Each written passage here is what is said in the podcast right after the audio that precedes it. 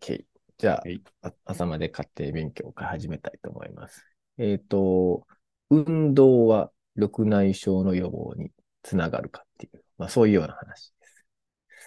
で、これは先日やったかな？オプサモロジーに載ったあ論文で、タイトルが The Association of Physical Activity ね。だから運動の活動性 with glaucoma and related traits in the UK Biobank っていうことで、まあ、基本的に UK のそのデータベースからの話で、で、緑内障と、いわゆるこう運動っていうかね、フィジカルアクティビティがどう関係するかというのを、まあ、まあ、大規模な、まあ、観察研究からいろいろ導いていったという話です。で、だから目的は英国バイオバンクのデータを使って、こう運動レベルと緑内障の状態とか、あと眼圧とか、あと OCT で網膜の、まあ、あの内装のところとかを測ってたりとか、あとバイオバンクなんで、このジェネティックな情報もあったりとかして、GBAS のデータとかもあったりとかするので、そういうものとのあ関連をちょっと見ましたっていう話です。で、そもそもなんでこういう話になっているかって言ったら、今、これまで、まあ、このフィジカルアクティビティね、運動的な、まあ、普段の活動っていうのが、まあ、いわゆる眼圧の低下と関係すると。まあ、運動することによって眼圧は下がるよっていうことが、いろいろ報告されていて、まあ、様々な動物実験でも、運動することによって、いわゆる神経、例えば障害モデルみたいなとかで、その神経の障害から保護すると。網膜の炎症反応を軽減する可能性っていうのがいろいろ報告されてて、で、網膜神経節細胞層、細胞にとってもいいよという話があったりすると。で、ただ、これが本当にそうなのかとかっていうのが、やっぱりちょっと分かってない人とかでもそうやしっていうところで、まあ、今回その UK のバイオバンクを使って、いろいろ、まあ、ちゃんと調べてみようということでやったと。で、この UK のバイオバンクっていうのは、まあ、その UK のいわゆる国民の保険サービス NHS にまあ登録された37歳から70歳である50万人ぐらいね、すごい大量のデータベースなんですけど、まあ、イギリスに住んでいる人の地域ベースの大規模なコホートデータであると。で、これをベースラインの検査って2006年から2010年の間に22の研究評価センターで実施したっていうことで、で、その、まあ、ポイントはフィジカルアクティビティなんだけど、じゃあどういうのをやってるか、どういうのを強化したかっていうので、すると、まあこれ、マイルドなと、ね、あの、モデレート、シビアのエクササイズみたいな、そんな感じでやったとしたら、えっ、と、まあ一番軽いの、軽度なフィジカルアクティビティって言ったら、それは単にいつも座ってる、車の運転してるだけとか、テレビを見ているだけとか。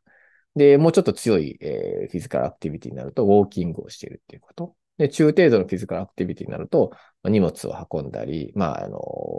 まあ、ある程度定期的に自転車に乗るとかっていうことが、まあ、中程度の運動で、で、活発な運動って言ったら、ほんまに力仕事とか、穴掘ったりとか、なんかエアロビクスっていうか、高速でバー自転車乗ったりとか、あーこういうことが、まあ、運動の、まあ、いわゆるいわゆる強度になると。それをそれぞれ10分以上週何日したかとかっていうのをやって、でどれぐらいの時間をやったかとかっていうのを、まあ、聞いてやると。で、まあ、それぞれのこのよくこういう運動の話って言ったら、こう代謝量ってね、MET っていうね、なんかいろいろ、ああそれを計算してするスコアっていうのがあって、それでまあ、軽度の中等度、激しい PA とかっていうので、だいたいスコア付けして、まあ、いろいろ解析するというような話です。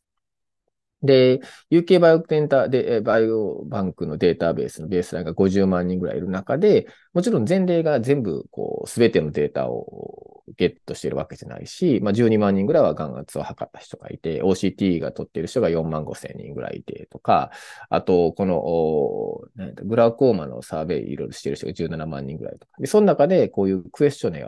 アを取っているデータ、まあ、国際的にえっ、とね、このインターナショナルフィジカルアクティビティクエスチョネアっていうのがあって、で、このフィジカルアクティビティが今回ポイントになるけど、これをいわゆるクエスチョネアで判定している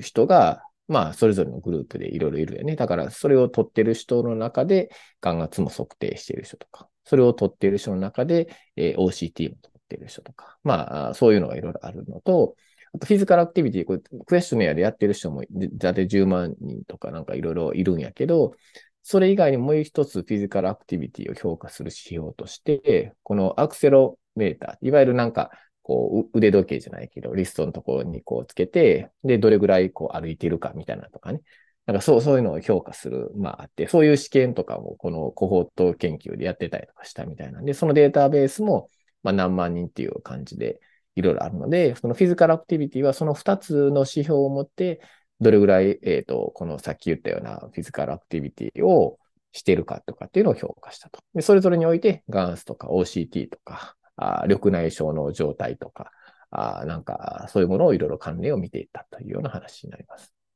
で、これ最初の、まあ、テーブルで、パーシスパントキャラクタリスティックバイコホートということで、まあ、さっき言ったようにフィジカルアクティビティがこう2つの観点で評価しているので、まあ、質問表で評価した人と、えっ、ー、と、このアクセロメーターで、えっ、ー、と、評価した人っていうのを、まあ、2つグループとしてはあると。で、それぞれについて、ガンスとか OCT とかグラコーマの状態とかっていうのを見てて、で、年齢とか性別とか、あまあ、スモーキングホビットとか、あの BMI とか、ああとは血圧とかダイダイアベティスがあるかどうかとか、あそういうものをいろいろ評価したけど、一応どれもその最初のベースラインとしては何もこう差がないということで、まあ、そういうようなデータを使って、えー、見ていきましたと。で、もうこれが結果になるんですけど、えっと、まず、えっと、身体活動レベルと緑内障の状態がどう関係するかという話になるんですけど、えっと、このえー、一番上のね、オーバーロール PA レベルっていうのが、まあ、一番大事な話になって、これで low、moderate、high と。まあ、ローの PA レベル、モデレート、PA レベル、ハイ PA レベルと。でさっき言ったように、ローっていうと、えっ、ー、と、まあ、ウォーキングとかぐらいになるのかな。で、えっ、ー、と、モデレートって言ったら、まあ、荷物を運んだりとか、まあ、ちょっと自転車に、普通に自転車乗ったりするレベルで、活発なやつは、いわゆる本当に力仕事とか、なんか、え、なんかジム行くみたいな感じなんですけど、でそうすると、えっ、ー、と、この、おアクセロメトリーではなんかそれは全体では見れてないみたいなんですけど、このいわゆる質問表でやったフィジカルアクティビティレベルで言うと、えっ、ー、と、まあ優位な差はどれもなかったっていう感じなんで、だから運動したと言っても、緑内障の状態が変わるということは、この時で言ったらないと。この緑内障の状態っていうのをどう評価してるかですけど、多分まあ視野とかそういうもののデータがあって、どれぐらいどうかとかっていうのを多分見てるんやと思いますけど、えー、ないと。で、今回、細かいこの下のやつは、えっと、コンタイルのこの1、2、3、4っていうのが、どれぐらいその中でもこう、その強度、強度っていう時間を上げてったっていうことやと思うんですけど、パーサーリミニッツインクリースイン given activity level っていうのを書いているので、まあだから、たまにしかしないとか、まあちょろっと軽いのとか、あの、モデレートでビガラスって書いてますけど、まあそれのちょっと強度、強度っていうか、まあ量を上げてた30分じゃなくて1時間とか、そんな感じで上げてたレベルでもいろいろ見てるんですけど、それでも全然差がなかったっていうのが、あの、答えになるので、まあ、この身体のこの活動レベルと緑内障の状態との関連性はないという話になる。で、緑内障の自体関連関連がないとはいえ、まあ、今までの方でも眼圧とはいろいろ関連があるとかって言われたりとかしてるので、眼圧との関連も見ていくと、で、眼圧に関しては、えっ、ー、と、有意な一応差があったという話で、まあ、 low、moderate、high っていう風になっていくと、 low よりも moderate、low よりも high の方が、えっ、ー、と、眼圧が、えっ、ー、と、これはでもどっちかって言ったら高くなるという話なんで、あの、報告では逆に低くなるとかっていう話やったけど、今回ではなんか高くなるというような話です。でも高くなるって言ってもめちゃくちゃ少なくて、このいわゆるベータ値が0.06とかっていう0.08っていうことなんで、0.06ミリメートル水銀中眼圧が上がるっていう感じぐらいなんで、すごいちょっとなんで、まあだから実際臨床的なレベルで言うと、ほぼもう変わらへんのちゃうかなっていう感じなんで、まあ、その論文の中でも、そういうような表現の仕方をしたんで、ピーチが、まあ、あるけど、優位な変化はあるけど、もうかなりわずかな眼圧上昇みたいな感じに書いてあったんで、まやっぱりまあ、その、こういうのね、別にピーチがあるから全てだけじゃなくて、クリニカルにレラバントかどうかっていうことが大事になってくるので、まあ、そういうような評価であったという感じでした。で、えっ、ー、と、まあ、眼圧とは一応関連があるけど、どっちかというとちょっと高い高くなるよっていう話になる。で、まあ、OCT を取ってるので、OCT で実際いろんな RNFL 項とか、あと GCIPL とかを見てたりとかしますけど、で、それぞれも、これも、えっ、と、全体の、この、これは、えっ、と、質問票との関連で、質問票でいろいろやって、活動レベルがローなのか、モデレートなのか、ハイかとかっていうので、えー、全体で見てて、えー、見ると、えっ、ー、と、うん、ハイ、モデル、ハイになっていくと、RNFL は関係がないけど、あの GCIPL に関しては、たくさん運動してる人の方が、この IPL がこう分厚くなってるっていう話。だ要するに、えー、多分神経保護的な話っていうことやと思うんですけど、運動してる人の方が神経繊維層っていうか神経層のところは、この IPL のところは、えー、分厚くなってるっていう話になる。で、これをまた、えっ、ー、と、どれぐらい普段運動してるかっていうので、ライト、モデレート、ビガラスとか、なんかそんなんでいろいろ見てるんやけど、全体としても、まあこれ今のがoverall なんで、ほんまの全体なんで、それぞれのその運動の強度とかでいろいろ見てたりとかしても、まあなんとなくこう、えっ、ー、と、ここに赤と青のポッチがあって、それで見てるんですけど、まあ赤の、いわゆる、えー、GCIPL の方が、まあどっちかって言ったら運動をたくさん、うん、同じ low の activity、light の activity でもたくさん運動してる、長い時間運動している人の方が、まあ、IPL 層はどちら高くなってるのかなっていうような感じの傾向が見れるかなというふうに思います。で次には、その今のクエスチョンやでやったけど、実際のそのアクセロメーターでこう実際測定してね、どれぐらい運動したかっていう、また違う指標で見たとしても、これも基本的に同じ方向の話で、えっ、ー、と、NRNFF はあんまり変わらへんけど、IPL に関しては、あやっぱり、えっ、ー、と、ちょっと分厚くなるというような、どれぐらい分厚くなるかって言ったら、例えば moderate activity で、えー、まあ、その時間を増やしていくと、えっ、ー、と、0.4マイクロメーターぐらい、0.4から0.6マイクロメーターぐらい分厚くなっているという、コントロールと比べてっていう話になるので、あのー、まあ、分厚くなってるんじゃないかなというふうには、まあもちろんかなりわずかな話ですけど、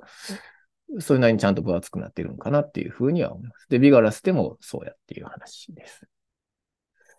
で、えっ、ー、と、だか結論でここで言ったら、だから、あの、グレ、グラコーマのステータスとかは変わらないと。IOP はほんのちょっと上がると。上がる方向だけどね。でも、まあ、それがクリニカルにどうかって言われると、ちょっと、まあ、クエスチョンっていう感じかもしれない。で、えっ、ー、と、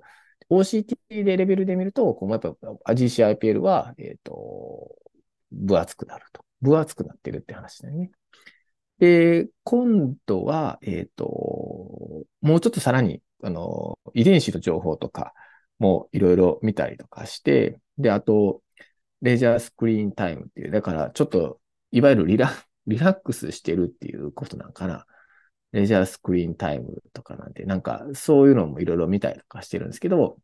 なんかそんなんは関係なかったりとか、あと、 moderate to vigorous physical activity とか、これ、確か、えっ、ー、と、 Mendelian ランダ randomization analysis とかな。んで、この SNP のベース、 SNP のデータをベースに、もう一回その、いわゆる運動機能とか、 moderate to vigorous physical activity とかもいろいろ見て、運動とそのスニップと、それと IOP の状態とか、グラコーマの状態とか、RNFL の状態とかを見てるんですけど、えっ、ー、と、それで見ると、この、やっぱり運動をすると、これで見たら、まあ、ピーチとしては、なんか、えっ、ー、と、眼圧とか、ああと POAG のパーセンテージね。だこれはグラコーマのステータスってこれのこと言ってたのかもしれへんけど、POAG がどれぐらいいたかっていう話ですけど、えっ、ー、と、それとなんか関係があるみたいな感じで、ピーチ的には出てるんですけど、その後なんか、こう、いろいろそれのこれ解析の細かいとか僕もちょっとわからへんかったけど、ヘテロジネイティとかね、のいうのをいろいろ検討すると、なんか、ちょっと、そういう意味では、この統計の、まあ、信頼性っていうか、いうのがない感じやったので、ここでたまたまピーチは出てるけど、これは多分違うだろうとかっていうことを結論として言ってたので、まあ、結論としては、その遺伝情報とか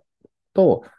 例えばこういうスニップがある人は、運動してたら、例えば、えっ、ー、と、グラコーマになりにくいとか、なりやすいとか、もともとこのスニップがある、あるって、グラコーマになりやすい人のスニップを今回いくつか見てるんですけど、それと運動機能と眼圧等とか、運動機能と GCIPL とか、運動機能と RNFL とか、運動機能とカッピングとかみたいなのをそこに全部いろいろ入れたりとかしたけど、結論としてはちょっとそれはえ関係がなかったっていうような結果やったみたいです。だからジェネティックなことも含めてみたけど、どうやら、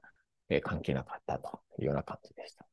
で、まあ、まとめになると、えっ、ー、と、PA レベルのね、フィジカルアクティビティレベルが上がっていったりとか、それを過ごす時間っていうのが、緑内障の状態、要するに多分これ POAG のパーセンテージかもしれないね。POAG のパーセンテージとは関連はしていなかった。けど、えっ、ー、と、OCT で見る、いわゆる GCIPL の厚さっていうのと、えっ、ー、と、IOP に関しては性の関連があると。で、IOP に関してはどっちかったら報告的にはちょっと下がるっていうような報告があったりとかしたけど、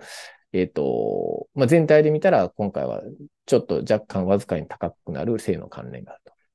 で、IPL がじゃあなんで分厚くなるか、GCIPL がなんで分厚くなるかっていう話で、考察で言うと、これはもしかしたら運動をすることによって血流量が増えるんで、血流量が増えることによる、まあ、保護的な効果かなっていうことは、えっ、ー、と、考察で書かれていました。もちろんそれは分からへんので、まあ、またいろいろ見ていく必要はあるのかもしれないけど、そういうことが言われていたと。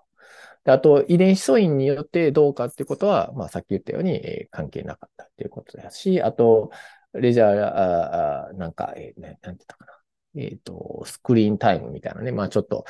と、無力な人の関連は関係なかったし、えっ、ー、と、まあ、やね、これも一緒やね。あの、モデレート、ビガラス、フィジカルアクティビティと、クイガンスの間に示唆されたのは、なんかま統計学的にはちょっといろいろ多面発言性みたいな感じで、ちょっと統計学的には関係ないかなっていう感じだったんで、えっ、ー、と、IOP との関連性はやっぱり、えー、まあ、関係ないというような結論でした。で、あと、サブ解析とかで、眼圧がちょっと高めの人ね、もともと21より高い人、いわゆる眼圧上昇がある人だけで見ると、激しい PA、フィジカルアクティビティをすると、マイオピーが低下するっていうことが、あ実際あ、サブ解析するとあったみたいなんで、もしかしたら、だからそういう意味では、眼圧を下げるっていう動物実験は、多少あるのかなっていう感じやけど、まあ全体としては一応、今回は下がるっていうよりはむしろ性の関連で、このガンスが下がるのは多分一時的な話なんちゃうかなっていうような感じの結論で言ってて、で、だから今回で、えー、出た結論はどっちかって言ったら、過去で言うと運動したら眼圧が下がるとかっていうような話がいろいろ言われてたけど、それはなんか今回のバイオバンクのこの50万人ぐらいのデータから見た話で言うと、ちょっとないんじゃないかなっていうのが、まあ一応ネガティブな、まあだからそういう意味は結論っていう話になると。で、ただまあその血流量が増えることによっての、このいわゆる IPL の分厚くなるっていうのはあったので、そういう部分としてはあるかもしれへんと。ただ眼圧上昇に関しては関係、えー、なかったし、ほぼ関係なかったし、緑内障の状態がそれで減ってるかって言ったらそういうこともなかったので、まあまあ、そういうぐらいのレベルですっていうことの結論やと。いうことでした。はい、以上です。ありがとうございます。うん、なるほど。まあ、今回、これ、いや、なんかその、初めに話聞いたときに、うん、まず思ったのが、出んのかなって思って、結果が。ああ、なるほどね。まあ、これ、正常なデータですよね。つまりその緑内障の人のみに絞ったわけじゃないと思うので、そうなると、そのばらつきがその変化を超えれるんかっていう、そののが、めちゃくちゃまあその微細な変化は起こってる可能性があるかと思うんですけど、それがその OCT とか、その、言ったら個人のばらついてる中で、この運動強度っていう影響が、効果量として十分大きくないと観測できないじゃないですか。うんうん。ね、で、この手のやつを、その OC、特にその OCT っていうところでまあそう思ったんですけど、その OCT で、もう OCT のばらつきもあるんで、その、めちゃくちゃ微細な変化って、僕はあんま捉えれないって思う。というか、それが結構ノイズで消えちゃってんちゃうかなっていうのはすごい感じたりしたので、うん、うんまあでもあの、一応出てたってことなんですよね。そういうこと。まあ数が多いし、ね、まあ、ちゃんと統計解析されてるんだろうなと。眼圧に関しても一緒で、うん、その、眼圧が高い低いも、その、今回この眼圧って何で測る、ノンコンなんですかねこんなんだったら。ああ。どいや、まあ、ノンコンじゃゃなくたとしても、その、ばらつきって結構あるんじゃないかなって思って。やっぱり究極的にはその前向きで同じ人で、そのトレンドでどう変化するかぐらいじゃないと、かなりむずいんじゃ、言うのが難しいんじゃないかなうん。って思ってたら、まあ、やっぱそんな感じの結果だったから、あ、そうなんだって思ったのと、あ、それが、オプサルロージに通れたんがすげえなと思ってちょっと聞いてて、まあ、このデぱ数とータベース、数クオリティ。ィのことなんですかね、うんやっぱり。ううんまあ実際その加速度計とかで測ってるっていうのはまあかなりあの強みだというふうにはクエスチョネアだけじゃなくてね。うんうんうんうん。いやいや、でも、まあなかなかだから、劇的な変化っていうのは難しいのかもなっていうのはちょっと今の聞いて思いました。眼圧は ocular response analyzer か、 non-contact tonometer で測ってるっていう感じ。だもともとこれ、まあ UK のこのバイオバンク使った glaucoma のデータとかたくさんあるから、はいそ。れと、まあ、ガッチンコさせていろいろね、やってるので、うんまあ、緑内障の、だからステータスのいろんなことに関しても、かなり信頼性がすでにもある cohort の中から、さ何再解析したっていう感じだと思うので、うんそういう意味ではすごく信頼性がある多分コフォートをやとなる思うし。うん。よりなんかちょろっとやりましたとかじゃなくて、もちろん数もあるし、まあ GBAS とかもやってるデータをうまく使ってやったっていうことだよね。うん。まあ仮説はね、あの、わかるなっていうところで、まあうんそういうのもある。しかもまうん。あなんかその、ストーリーとしても、その、そうやね。あっても不思議じゃなさそうな気はしたっていうのはあるんですけど、まあやっぱりなかなか正常データで正常眼の中で探るとなると結構タフな課題やったっていうのもあるんかなというのは思いましたね。まあまあでもネガティブとはいえ、そう、ああんまり大きくないんかもっていうような結果なんかなっていうふうには思ったんですけど。そうやね。うん。やっぱりでも、こういう、今一つのね、やっぱ考えは、まあ病気の人を治すっていうのももちろんあるけど、まあその予防的な話ね。これだからどっちかやったら、これがもし結論がそうやっていう話で言ったら、じゃあやっぱ予防的な意味でも運動って大事だよねっていう話だ、うんっていうのもやっぱりイントロでも書かれてたけど、いろんな運動機能っていう運動をしっかりすることが、まあ別に緑内障だけじゃなくて、様々ないろんな病気においても、やっぱりまあポジティブな結果を示しているっていうのは言われている話なので、はい。緑内障においてももちろんそうやったら、予防的なことができるんじゃないか。だから今、治療がいろんなものが確立しててね、治療方法がたくさんあるだけに、やっぱり、り予防的なところでなんかできないかな。介入できんかな。だから、コホート研究とか、今すごいね、いろいろ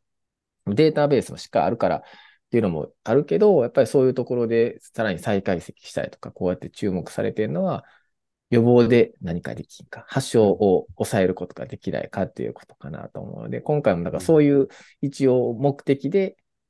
できないかっていうのが多分研究のスタートをやったんちゃうかな。うんうんまあそういう方向の研究はだからやっぱりまあ重要っていうかね、まあ今の今後のニーズにちゃんとあるんちゃうかなと思う。うんうんそういう意味ではヒントになるものもたくさんあったかなと。うん。そうですね。いやいや、そう思います。やっぱり。だから、だまあそういう意味で結構イメージングが、あの、うんまあ OCT よりもっと、あの、細かく見れるような機種っていうのが、特にその予防っていう意味では結構よ大事。なので、うん。あれですけど、ただ、一つ問題なのは、その予防って言ったら、なんかその新しいイメージングデバイスで、こんだけ差が出ましたっていうのが、クリニカルに意味のある差にまでリンクしていくかっていうところは、またそこは不明っていうので、その、細かく見たら変化してるだけで、でもそれが実際に困るレベルなんかどうかっていう話につながるかって、まあ、まあ結構だから、あの、大雑把、大きな意味では直せるけど、予防できるかって言ったら、多分、実はその N が増えすぎるんでっていう、うん。だからまあ難しさ、でも多分そこにこれからみんなチャレンジしていくとこ、うんまあ病気になりたくないっていうのはあると思うので、っんていうのは方向性としてはすぐ感じますね。なので、いやでも面白いと思います。なんか、うん。実際どうなんかもう一回動物実験とかもなんか知りたいなっていう気になりましたね。そうやね。うん。ありがとうございます。